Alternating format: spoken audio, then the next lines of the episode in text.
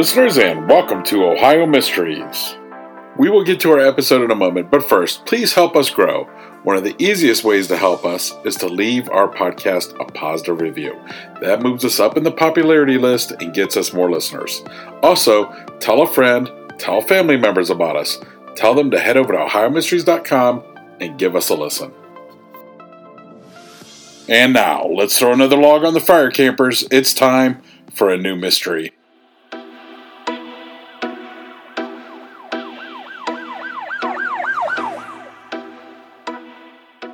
I'm your co host, Steve Yoder. With us, as always, is our storyteller and award winning journalist who spent 30 years telling these kinds of stories for the Akron Beacon Journal, Paula Schleis. Hi, everybody. On August the 26th, 1977, a pleasant little Cleveland suburb woke up to the news that they were harboring a brutal war criminal. Seven Hills was told that one of their own, an unassuming husband, father of three, and auto factory worker on Meadow Lane Road, who was displaced after World War II and immigrated from Germany to pursue his American dream, may have been complicit in the murder of nearly 28,000 people. The Department of Justice asked a federal judge to revoke the citizenship of 57 year old John Demjanjuk, accusing him of being Ivan the Terrible, a notoriously cruel guard at the Treblinka extermination camp in Poland, one of the sites Hitler set up for his grand plan to rid Europe of Jewish families. They claimed he wielded a sword, sometimes cutting off prisoners' body parts as they were marched into the gas chambers that ended their lives. That he shot and killed prisoners who became too fatigued to carry out the grueling work they had been assigned that he once forced the head of a prisoner between two strands of barbed wire, then whipped him to death, that he forced men to have sex with dead women. Twists and turns would drag this case on for 35 years. Demjanjuk would be deported, brought back, deported again. He'd be sentenced to death by Israel, then released, then convicted in Germany two different trials that each lasted a year and a half. In the end, he would die a 91 year old broken, sick man waiting for yet another appeal to run its course. So, who was John Demjanjuk? Why did people think he was Ivan the Terrible, even though they ultimately could never prove it? Why would the Germans convict a man that the Jewish state had freed? Frankly, it was such a long and agonizing case, people were begging for it to be over. I will take significantly less than that to tell you the story. We're going to start in 1975.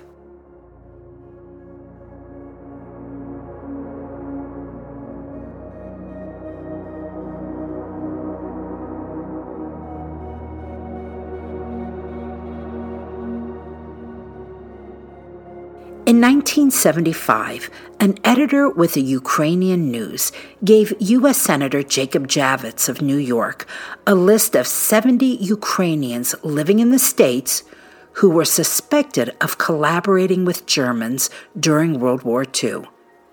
U.S. agencies reviewed the list and pulled out nine people that interested them. One was John Demjanjuk. They had heard there were survivors of the Treblinka death camp in Poland who had identified him as Ivan the Terrible, a nickname they gave him to note his particular cruelty. He was also said to have been a guard at Sobibor, a concentration camp in Ukraine. And wouldn't you know it, when they pulled up Demjanjuk's U.S. visa application from 1951, he stated he lived in Sobibor from 1937 to 1943, when his name was not John, but Ivan Demjanjuk. It was a strong beginning to their case. But there is a problem here that is going to dog this case to the very end. German records said Ivan Demjanjuk was a guard at three different concentration camps, including Sobibor, but investigators could never find a single person from any of those three camps who remembered him. There is no record that he ever was stationed at Treblinka, and yet at least five Holocaust survivors and a couple of former Nazi guards said, yep, the factory worker from Ohio was the same soldier who operated the gas chamber that killed the Jewish prisoners in their camp. That was good enough for the Department of Justice. They began pursuing his deportation with the argument that, whatever the case, Demjanjuk lied on his 1951 immigration application by omitting the fact that he had served at a concentration camp. Until the very end, Demjanjuk will deny he had ever served at any camp and that the records being used against him were forgeries of the KGB.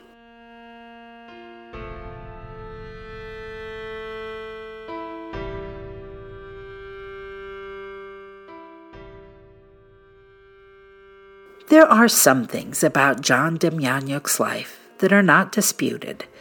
He was born in a farming village in the western part of Soviet Ukraine on April 3, 1920. As a boy, he survived the notorious Holodomor, sometimes called the Terror Famine, that killed millions of Ukrainians back in the early 1930s.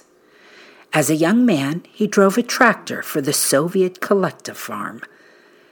Now, there are two versions of this next chapter in his life.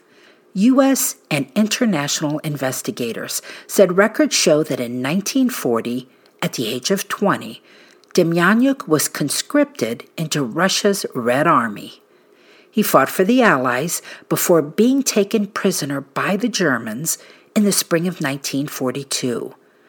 Within a couple of months, he was turned volunteering to train with the Germans as a Trawniki man. Trawniki was a term given to Nazi camp guards. The Ukrainians had no love for the Russians. He served at three different camps Majdanek, Sobibor, and Flossenburg until December of 1944. That was just a few months before World War II came to an end. Demjanjuk's version is that he served in the army, was injured early on, taken prisoner, shuffled around to different prison camps, then joined the Russian Liberation Army, an anti Soviet Ukraine force, in 1944. He said he never served with the Germans, and that when he filled out a visa application to the U.S., he wrote down that he had been living in the village of Sobibor because he was told if he identified a Ukrainian village, he would be returned to Russia, the last place he wanted to go. Sobibor had a large Ukrainian population, so he thought that was believable. He said he didn't even know there was an extermination camp nearby that had been given the name of the village. Now we're going to go back to the undisputed part of Demjanjuk's life. When the war ended, Demjanjuk joined other war refugees in a West German displaced persons camp.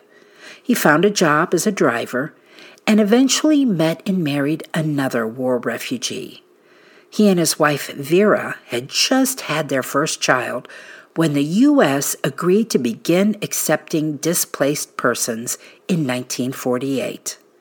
His immigration application was accepted, and his young family sailed across the Atlantic, briefly moving to Indiana, then settling in the Cleveland suburb of Seven Hills. He landed a job as a diesel mechanic at the Ford Auto Factory, changed his name to John when he became a U.S. citizen in 1958, and he and his wife had three children together. The next two decades of his life were relatively uneventful, as far as I can tell until his name showed up on that list in 1975.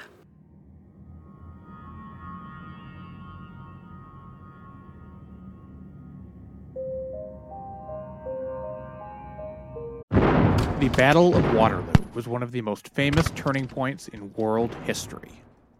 But what happened next? My name's David Montgomery, and I'm the host of The Siècle, a history podcast that tackles exactly that. Join me as I cover France's overlooked century in between Napoleon and World War I. The Siècle, spelled S I E C L E, is part of the Evergreen Podcast Network and can be found wherever you get podcasts.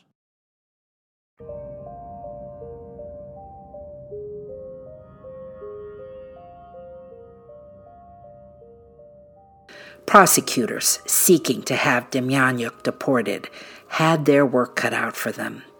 At his hearing, much of the time they had to rely on proving only that things were possible, that it was possible for Demjanjuk to have been captured by the Germans at the Battle of Kerch and be trained as a Trawniki guard that same year, that it was possible for him to have served at Sobibor and Treblinka, though there was no record of the latter. The only witnesses were five Holocaust survivors and a former SS guard from Treblinka who swore Demjanjuk was Ivan the Terrible, though, as I said, there was no record of Demjanjuk ever having served there. And then there were the matter of existing photos. Frankly, it was really hard to look at photos of a young, fit German soldier of World War II and see the bald, overweight, middle aged factory worker from Ohio. Demjanjuk was supported by $2 million that had been raised for his defense by Ukrainian Americans and other Eastern European immigrant groups who were convinced he was a victim of a communist conspiracy. On the first day of his trial, 150 protesters showed up and burned a Soviet flag. But there were loud cries from the other side as well. American Jews were outraged and demanded his deportation. Prosecutors won that first battle. In 1981, a judge revoked Demjanjuk's citizenship.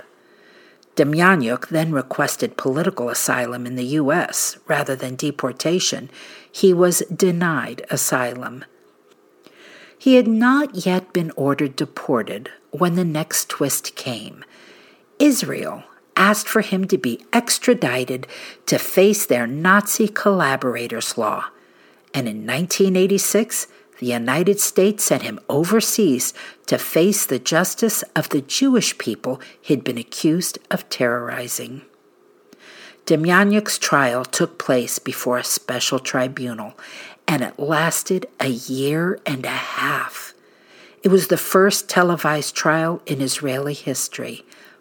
At first, it didn't get a lot of attention until the Holocaust survivors started testifying and sharing their tragic, horrifying memories.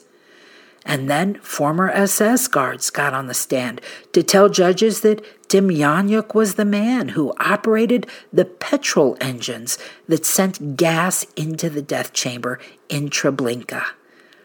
During the personal testimonies, the trial came to occupy Israel's every waking moment. Demjanjuk's defense relied heavily on the claim that the war ID card that identified him as a Trawniki man working at Sobibor was a KGB forgery.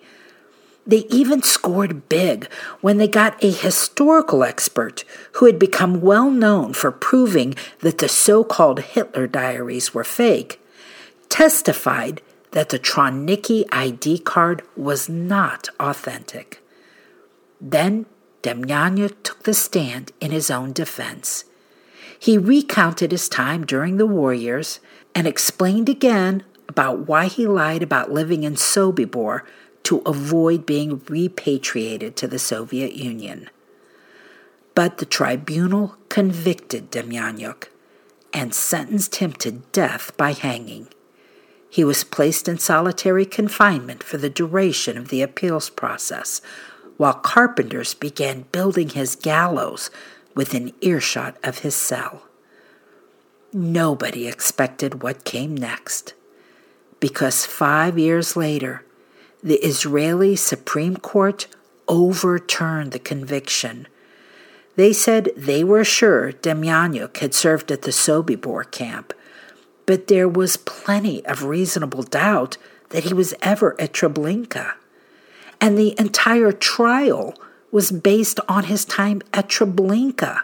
The witnesses were from Treblinka. There was no record of him at Treblinka.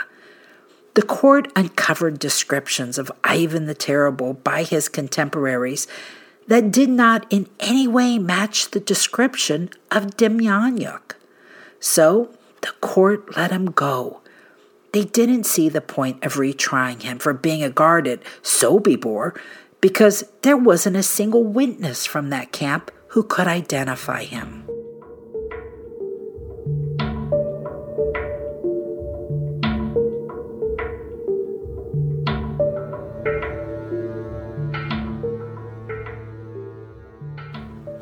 In 1993, Demjanjuk returned to his family in Ohio, and his American citizenship was restored.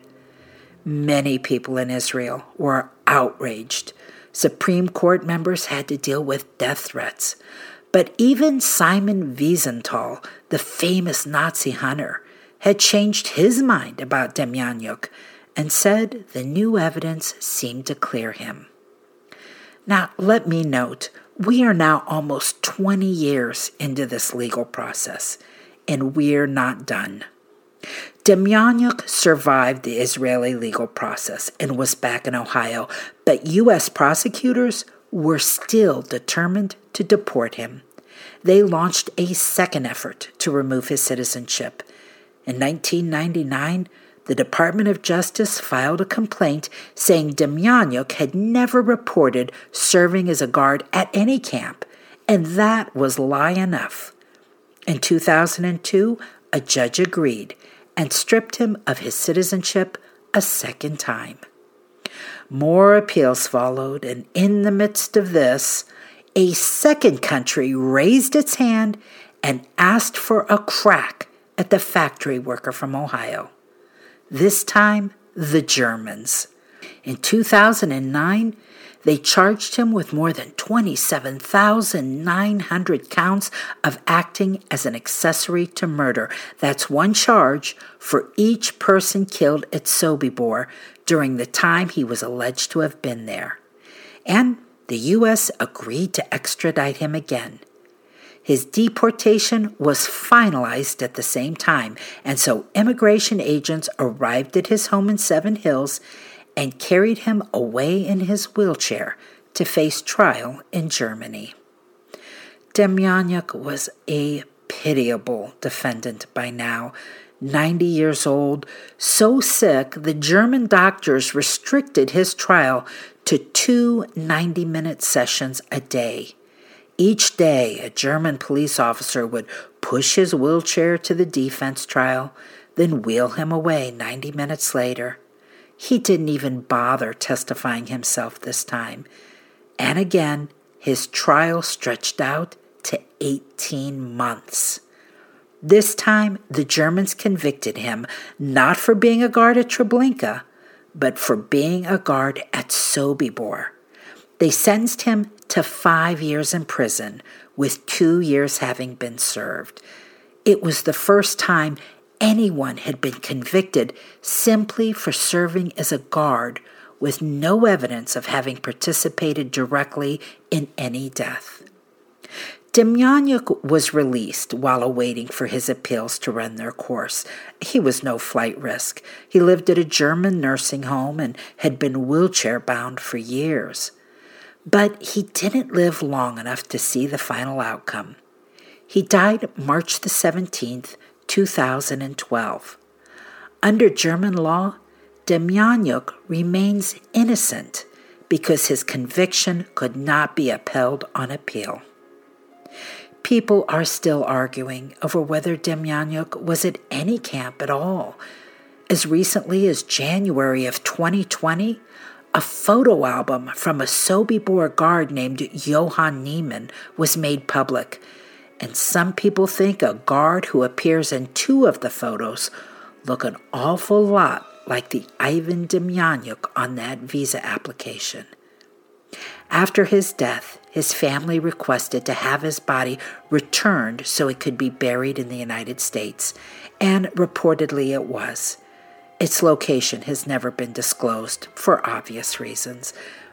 They also tried to get his citizenship restored posthumously, but the U.S. Court of Appeals in Cincinnati denied it, saying there's no process for granting someone citizenship after death. That's it for tonight, listeners. For photos, news clippings, and more on this and every episode, hop on over to OhioMysteries.com. Also, for more shows like ours, head on over to KillerPodcasts.com. We are a proud member of the Evergreen Podcast Network.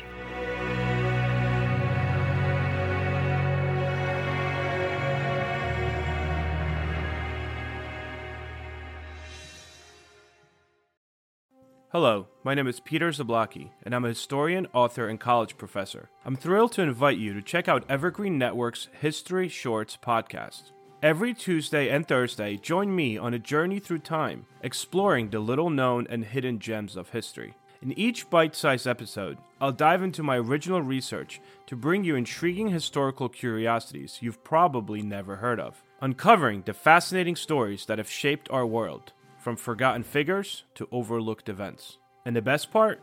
I've condensed all this historical goodness into manageable chunks, perfect for your on the go lifestyle. Whether you're commuting to work or squeezing in a quick break, History Shorts fits into the little time you probably think you don't have. Subscribe now and never miss an episode of the History Shorts podcast, available wherever you get your podcasts.